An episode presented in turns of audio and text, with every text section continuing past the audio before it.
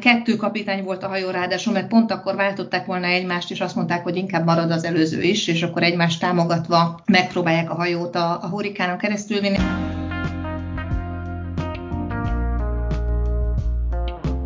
Ez itt a Kalandvágyból külföldre podcast, én Dóra vagyok a műsor házigazdája. Énekelni egy tengerjáró hajón nem mindennapi történet. Eszter énekesnő többnyire musicalekben szerepel. Korábban hónapokat töltött a hajón, ma már vendégművészként lép fel, de hogy ez mit jelent pontosan kiderül a beszélgetésből. Ha téged is érdekel, milyen az élet egy tengerjáró hajón, és hogy miért jó Hamburgban élni, ez a rész neked szól. Ha tetszett az adás, nyomj egy lájkot is, hogy ne maradj le a további részekről, iratkozz fel a csatornámra. Végvári Eszter vagyok, énekesnő, színésznő, és hat éve Németországban élek, Hamburgban. Ugye azért beszélgetünk, mert Németországban élsz, és hogyha jók az információ, én nem mellesleg egy hajón dolgozol, ott énekelsz, tehát majd erről fogunk beszélgetni, még mielőtt belevennénk a részletekbe. Kérdezem, hogy Németország előtt éltél-e máshol, bárhol, külföldön? Hivatalosan nem éltem, tehát hogyha úgy, úgy kérdezett, hogy be voltam a jelentve lakcímmel, mit az adómat Németország vagy más országba fizettem nem. Viszont én 24 éves korom óta viszonylag sokat dolgoztam külföldön, tehát különböző turnéprodukciókban, külföldi színházaknál, illetve ez a hajós munka is már viszonylag korán adott volt, úgyhogy én az év nagy részét Németországban, illetve a német nyelvterületen töltöttem már akkor is, Viszont haza mindig, mindig Magyarországra jártam, tehát Budapestre jártam. És ez változott meg hat évvel ezelőtt, 2016-ban költöztem végül is véglegesen külföldre, és, és akkor ez, ez Hamburg lett, Németország lett. Azért Németország, mert németül beszéltél? Igazából a szerelem miatt, tehát, tehát megismertem valakit, aki német állampolgár, együtt dolgoztunk, és végül is ketten döntöttünk úgy, hogyha összekötjük az életünket, akkor, akkor mégis hol, hol élhetnénk, és végül is Hamburgra esett a választás, amiatt, mert ő itt kapott munkát, illetve hát ugyanannál a cégnél dolgozik, akiknek aztán én is dolgozom, de erről majd nyilván később többet beszélünk, tehát lényegében Hamburgra esett a választás, ez nekem olyan szempontból megnyugtató volt, mert én előtte is Hamburghoz már több szálon kötöttem, tehát én Hamburgban viszonylag sokat dolgoztam, Úgyhogy emiatt ez nem volt nekem olyan nagy váltás, tudtam, hogy mire számíthatok, lényegében tudtam, hogy, hogy hova jövök. Amikor Németország fele elindultál, beszélted a nyelvet? Én az iskolában tanultam németül, mindig ez az örökös újrakezdő voltam, ezt tudod, amikor be kell, be kell valakit sorolni szeptemberben, és én soha nem mertem magam haladó csoportba kérni, hanem mindig azt mondtam, hogy én vagyok az újrakezdő. Úgyhogy sokat tanultam az, a nyelvet, és aztán végül is a gimnáziumba, egy angol szakos gimnáziumba jártam, ott megtanultam angolul, a német pedig így mellette valahogy mindig ott volt az életemben, úgyhogy amikor én ide kikerültem, akkor lényegében ezt a két nyelvet beszéltem. Mondtad, hogy már korábban is jártál tehát gondolom akkor kapcsolataid már voltak, mielőtt végleg kiköltöztél, mert te munkakapcsolataid, meg egyéb baráti kapcsolatok, mégis hogy indult ez a hat évvel ezelőtti hamburgi életed? Egyből összeköltöztél kezdtetek a barátoddal, vagy, vagy külön kezdted, hogy volt? Igen, egyből összeköltöztünk, de azért ezt megelőzte egy két éves ilyen, ilyen távkapcsolati időszak. Vele a hajón ismerkedtem meg, és miután egymásba szerettünk, utána mi két évig együtt dolgoztunk, és akkor nyilván ott a hajón ugye már együtt laktunk, és együtt éltünk, kvázi már, ha ezt így módon együttélésnek lehet nevezni, egy elég speciális formája az együttélésnek, de lényegében azt szoktuk mondani ilyen hajós körökben, hogy akik ezt kibírják, azok, azoknak már, már otthon különösebb problémájuk nem lehet, mert az ott annyira intenzív és annyira, hogy is mondjam, speciális egy ilyen, egy ilyen hajós dolog, vagy egy ilyen hajós kapcsolat, hogy az már megmutatja, hogy ez a kapcsolat ez valamire jó lesz-e, vagy sem. Úgyhogy lényegében, mondom, két éves ilyen távkapcsolat után lényegében amikor megkapta itt Hamburgban az állást, akkor már rögtön össze is költöztünk, és azóta is együtt élünk. A hajózás hogyan jött az életedbe? Ez nagyon izgalmasan hangzik, még nem is beszélgettem senkivel, aki hajón dolgozik, de hát hallani ilyen történeteket, és mindig olyan izgalmasnak tűnik, mert, mert nem egy mindennapos dolog. Hát ennek, ennek sok, sok stádiuma volt. Azzal kezdődött, hogy ugye mi, miután én énekesnő vagyok, színésznő, és főleg, főleg musicalekbe, tehát zenés színházakkal foglalkoztam zenés darabokban játszottam, ezért nyilván a mi életünkhöz az hozzátartozik, hogy, hogy folyamatosan meghallgatásokra járunk. Otthon, illetve külföldön, és az egyik ilyen külföldi meghallgatás volt ez a hajós meghallgatás, ahol lényegében szólistákat kerestek egy német cég hajóinak a sóiba. Ezeket a hajókat ugye úgy kell elképzelni, hogy egy borzasztó professzionális színházzal vannak megáldva, tehát rengeteg szuper világklasszis sót szoktak színpadra állítani, és akkor lényegében ehhez kerestek szereplőket, szólistákat, táncosokat is nyilván, és akkor én elmentem erre a meghallgatásra, és, és lényegében az első meghallgatás rögtön sikerült is, és akkor ott álltam, hogy el kellett dönteni, hogy akkor voltam 24 éves, hogy inkább ebbe az irányba megyek, vagy pedig maradok otthon, és, és próbálok az otthoni színházi világban érvényesülni, és ott tovább teljesíteni. És akkor végül is én úgy döntöttem, hogy miért is ne. Egy-két szerződést nagyon szívesen elvállalok, megnézem, hogy mégis ez miről szól.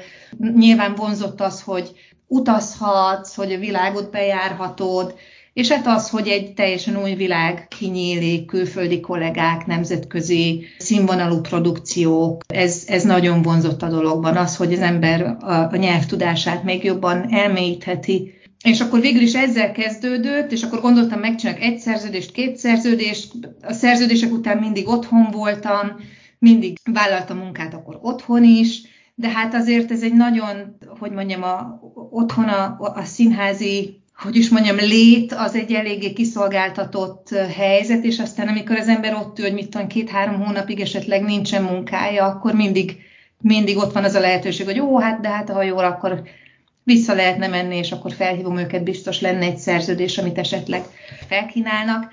És hát lényegében ez így is alakult, tehát mindig megcsináltam egy szerződést, aztán hazamentem, akkor otthon dolgoztam, szárazföldön nyári produkciókba, turnék, ilyesmik, és aztán mindig valahogyan visszakerültem a hajóra. És akkor ez így ment hosszú-hosszú éveken át, és jelen pillanatban már egy egész más pozícióban vagyok a hajón. Írtam két sót saját magamnak, egy musical koncertet, egy ilyen best of musical koncertet, illetve egy Marlene Dietrich estet, és lényegében most már nem a show ensemble tagjaként vagyok a hajón, hanem mint úgynevezett guest artist, tehát gastkünstler, ami azt jelenti, hogy én, mint szólóprodukció, mint egy ilyen cúzác, tehát mint egy, mint egy plusz program érkezek a hajóra, megcsinálom a, a két showmat, mint egy extra produkció, még a show ensemble showin kívül, és aztán utána pedig hazajövök. Tehát már nem kell három-négy-öt hónapokig a, a hajón lenni, hanem, hanem általában egy hetekre megyek el, öt nap, hat nap, attól függően, hogy éppen hogy alakul a show program, megcsinálom a sóimat, és, és utána hazajövök. Tehát ez nyilván lehetővé teszi azt, hogy a, a szárazföldön is tovább dolgozhassak, hogy itt is munkákat vállalhassak, illetve azt, hogy, a, hogy ezt, a, ezt a hajós dolgot továbbra is folytassam. Ez így, ez így szuper. Említetted, hogy egy-egy szerződés erejéig voltál a hajó. Mennyi időre szólt ez a szerződés? Ez a három-öt hónap? Igen, tehát akkor, amikor a show tagjaként voltam a hajón, ezt ugye úgy kell elképzelni, hogy van hat énekes szólista egy ilyen ensembleben, nyolc táncos, illetve három artista. Ilyenkor a komplett ensemble hónapokig együtt van a hajón, tehát van egy show program, ez általában annak idején 12-13 különböző showból állt, és akkor ez a show program játszódik le három-négy hónap alatt, ugye ezeket a sókat ismételgetjük. Ennek az a hátránya, hogy az ember sokáig távol van, a mostani helyzetnek pedig az az előnye, hogy, hogy nem kell ilyen, ilyen hosszan távol lenni.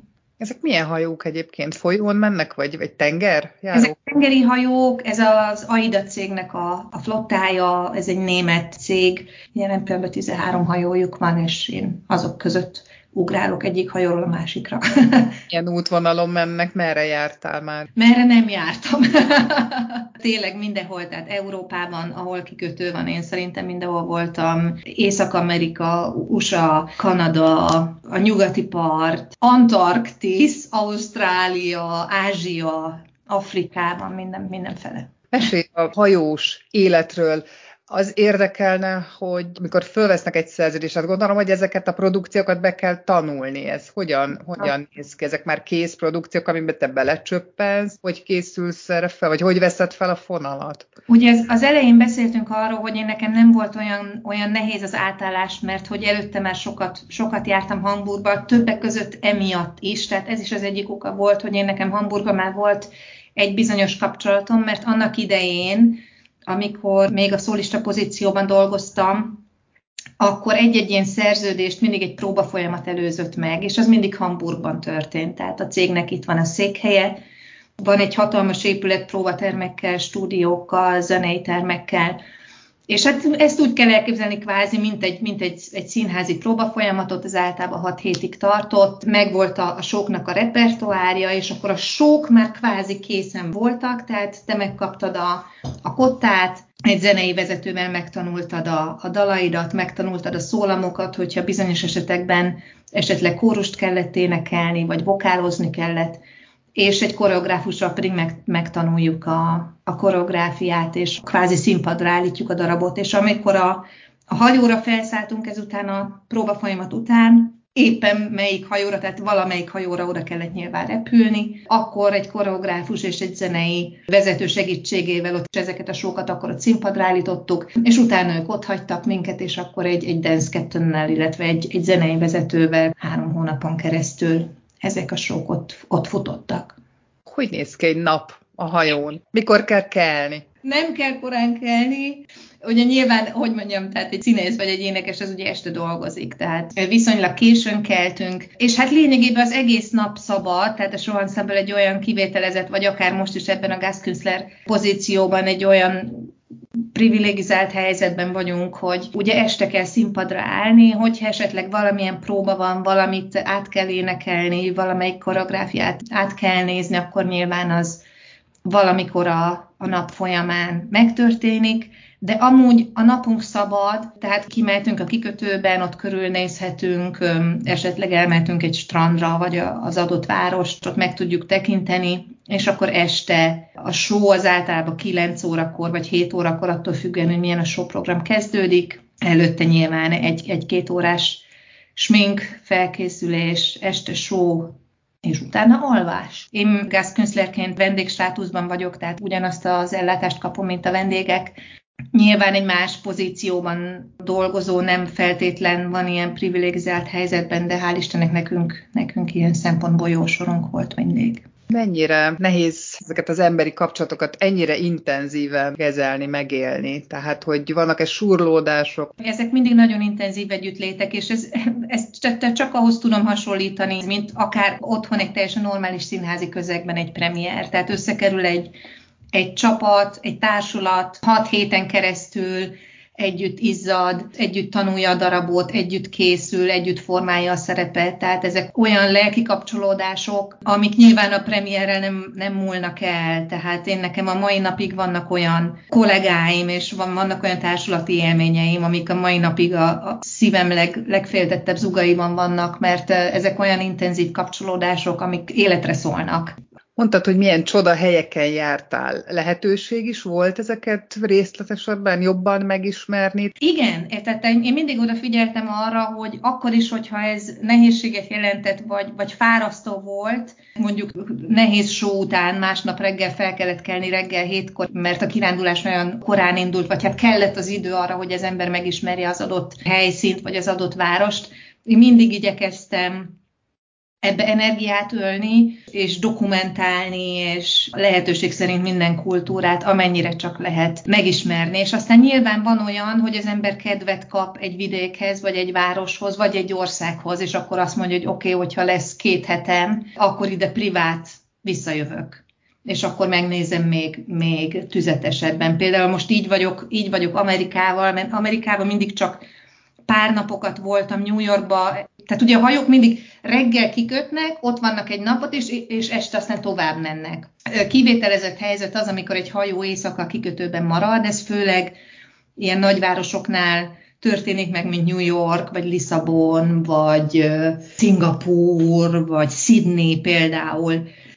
A közönség egy ilyen hajón, az milyen? Van mód ismerkedésre? Tehát van milyen begyomás így a vendégekről, vagy csak a felszín, hogy ott csillog, villog minden, mert hát gondolom, hogy ez drága egy ilyen hajóút. Hogy mindenkinek a fejében az él, hogy ezek a hajók, ezek ilyen ezek, ez a klasszikus ilyen luxus, luxus hajók, amik nem is tudom, hogy hívták azt a sorozatot, álomhajó, vagy mi volt a címe, amit azt hiszem a az is egy német sorozat volt, és azt hiszem, hogy a régi Deutschland nevű hajón forgatták, és a Deutschland az valóban egy ilyen klasszikus, régi luxushajó volt. Ez az AIDA cég, ez már, ez már el távolodott egy kicsit ettől, és úgy általában a, a hajós turizmus már eltávolodott ettől. Nyilván a mai napig vannak high class, magas színvonalú hajók, ahova 20 ezer euró egy jegy, de az a hajó, ahova én járok, az egy, az egy viszonylag, hát hogy is mondjam, mondjuk ilyen felső középosztály beli réteg azt gondolom, hogy meg tudja magának engedni, és abszolút van lehetőség, főleg ebben a pozícióban, amiben én most dolgozom. Én ugye folyamatosan ott vagyok a vendégek között, tehát ott iszom a reggeli kávémat, együtt eszünk,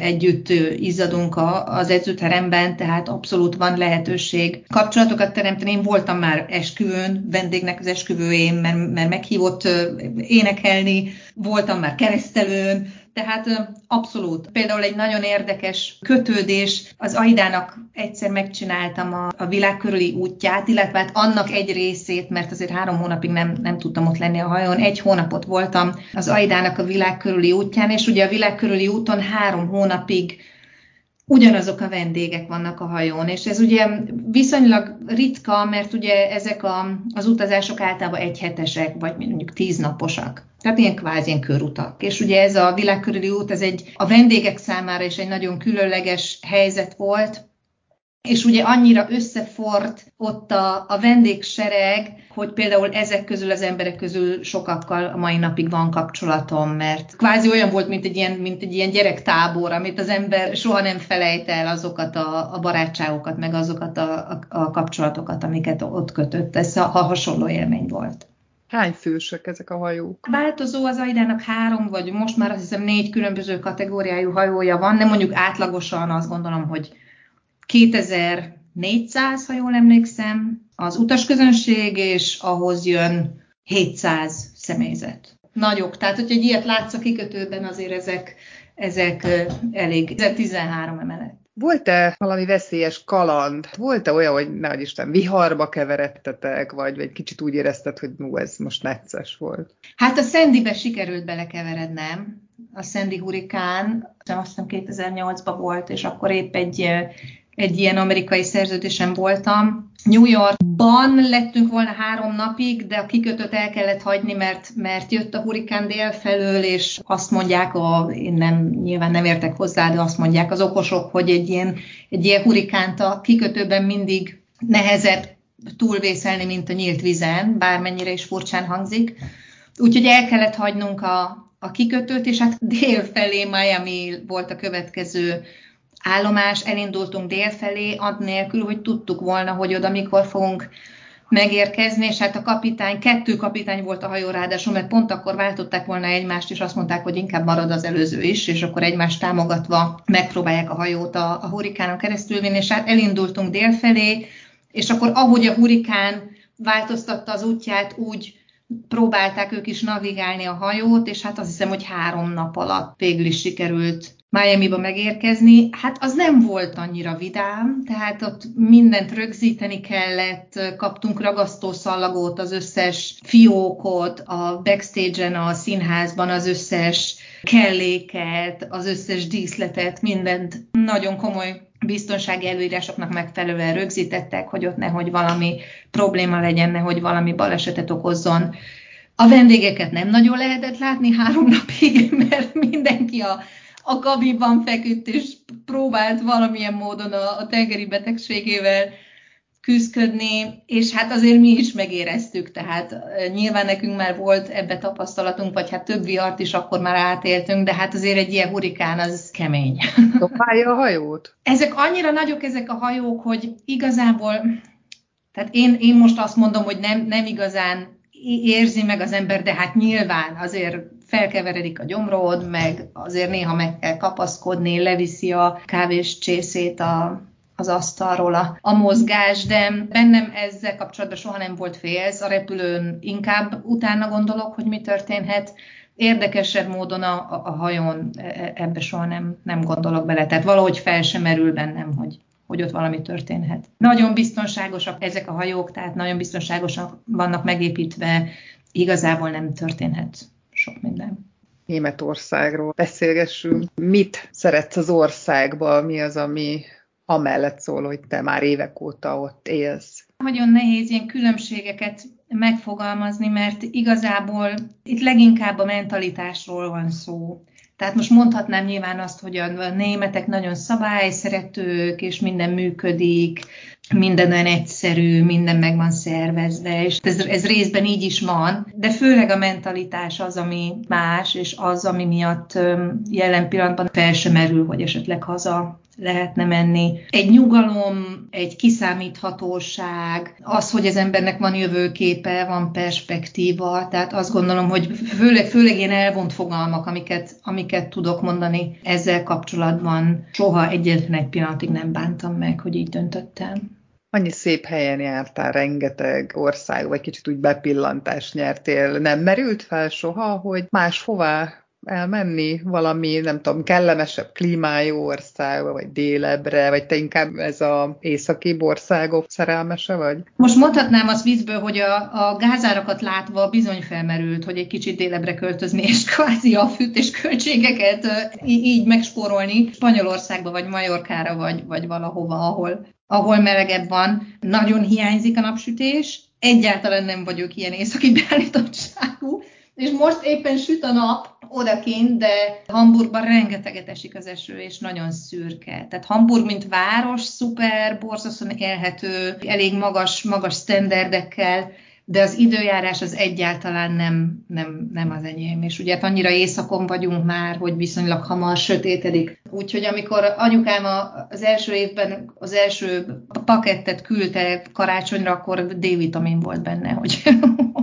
hogy, hogy azért arra figyeljek, hogy D-vitamin legyen. Ettől függetlenül nem merült fel egyelőre. Nyilván a COVID sokat változtatott azon, hogy, hogy a, a lehetőség arra, hogy az ember home office-ból dolgozzon, ami, ami az én páromnak le, lehetőség, illetve hát én is azon kívül, hogy a hajón dolgozom, azért itthon van a kis stúdióm, tehát itthon, itthonról is viszonylag sok mindent csinálok. Ez is nyilván megaltató lenne home office-ból, tehát miután ez, ezek mind, mind ilyen internetes munkák, vagy ilyen remote remote felvételek, ezt is bárhonnan lehetne csinálni. Én nem zárom ki azt, tehát én szívesen vágok bele új kalandba, hogyha úgy hozza az élet, nem kell nekem feltétlenül Németországban maradni. Csak hát gondolom ehhez kell a párod döntése is, hogy ő is nyitott legyen. Ő mennyire nyitott arra, hogy... Esetleg... Hát azonnal menne például Vancouverbe.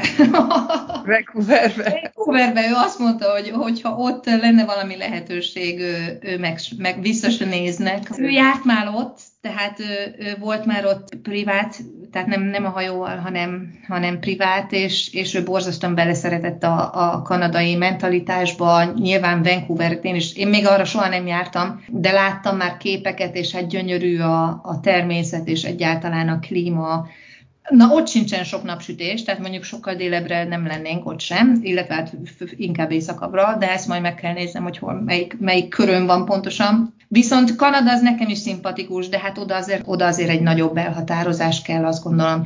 Európán belül manapság Szerintem már nem, ma már nem postakocsin utazunk, meg nem, nem három hétbe telik, amíg az ember egyik helyről a másikra eljut. Tehát Európán belül emigrálni milyen szavak, de hát kvázi erről van szó. Már én azt gondolom, hogy nem egy nagy, nagy kaland, tehát nem kell olyan sok utána gondolás. Ha az ember egy kicsit beszéli a nyelvet, akkor azt gondolom, hogy mindenhova el, e, egy óra alatt, másfél óra alatt el tudsz repülni, hamar oda lehet érni, a kulturális különbségek minimálisak.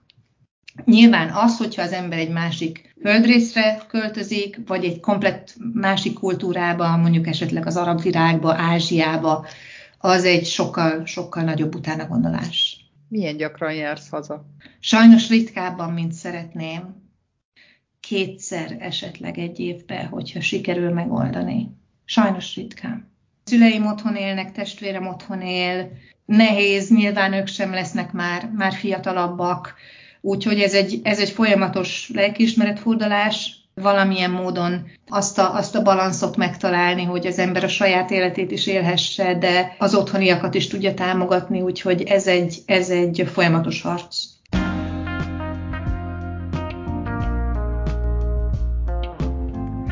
Remélem, hogy tetszett az adás. Ha nem szeretnél lemaradni a következő epizódokról, érdemes feliratkozni a csatornára. Találkozunk a következő részben jövő szerdán.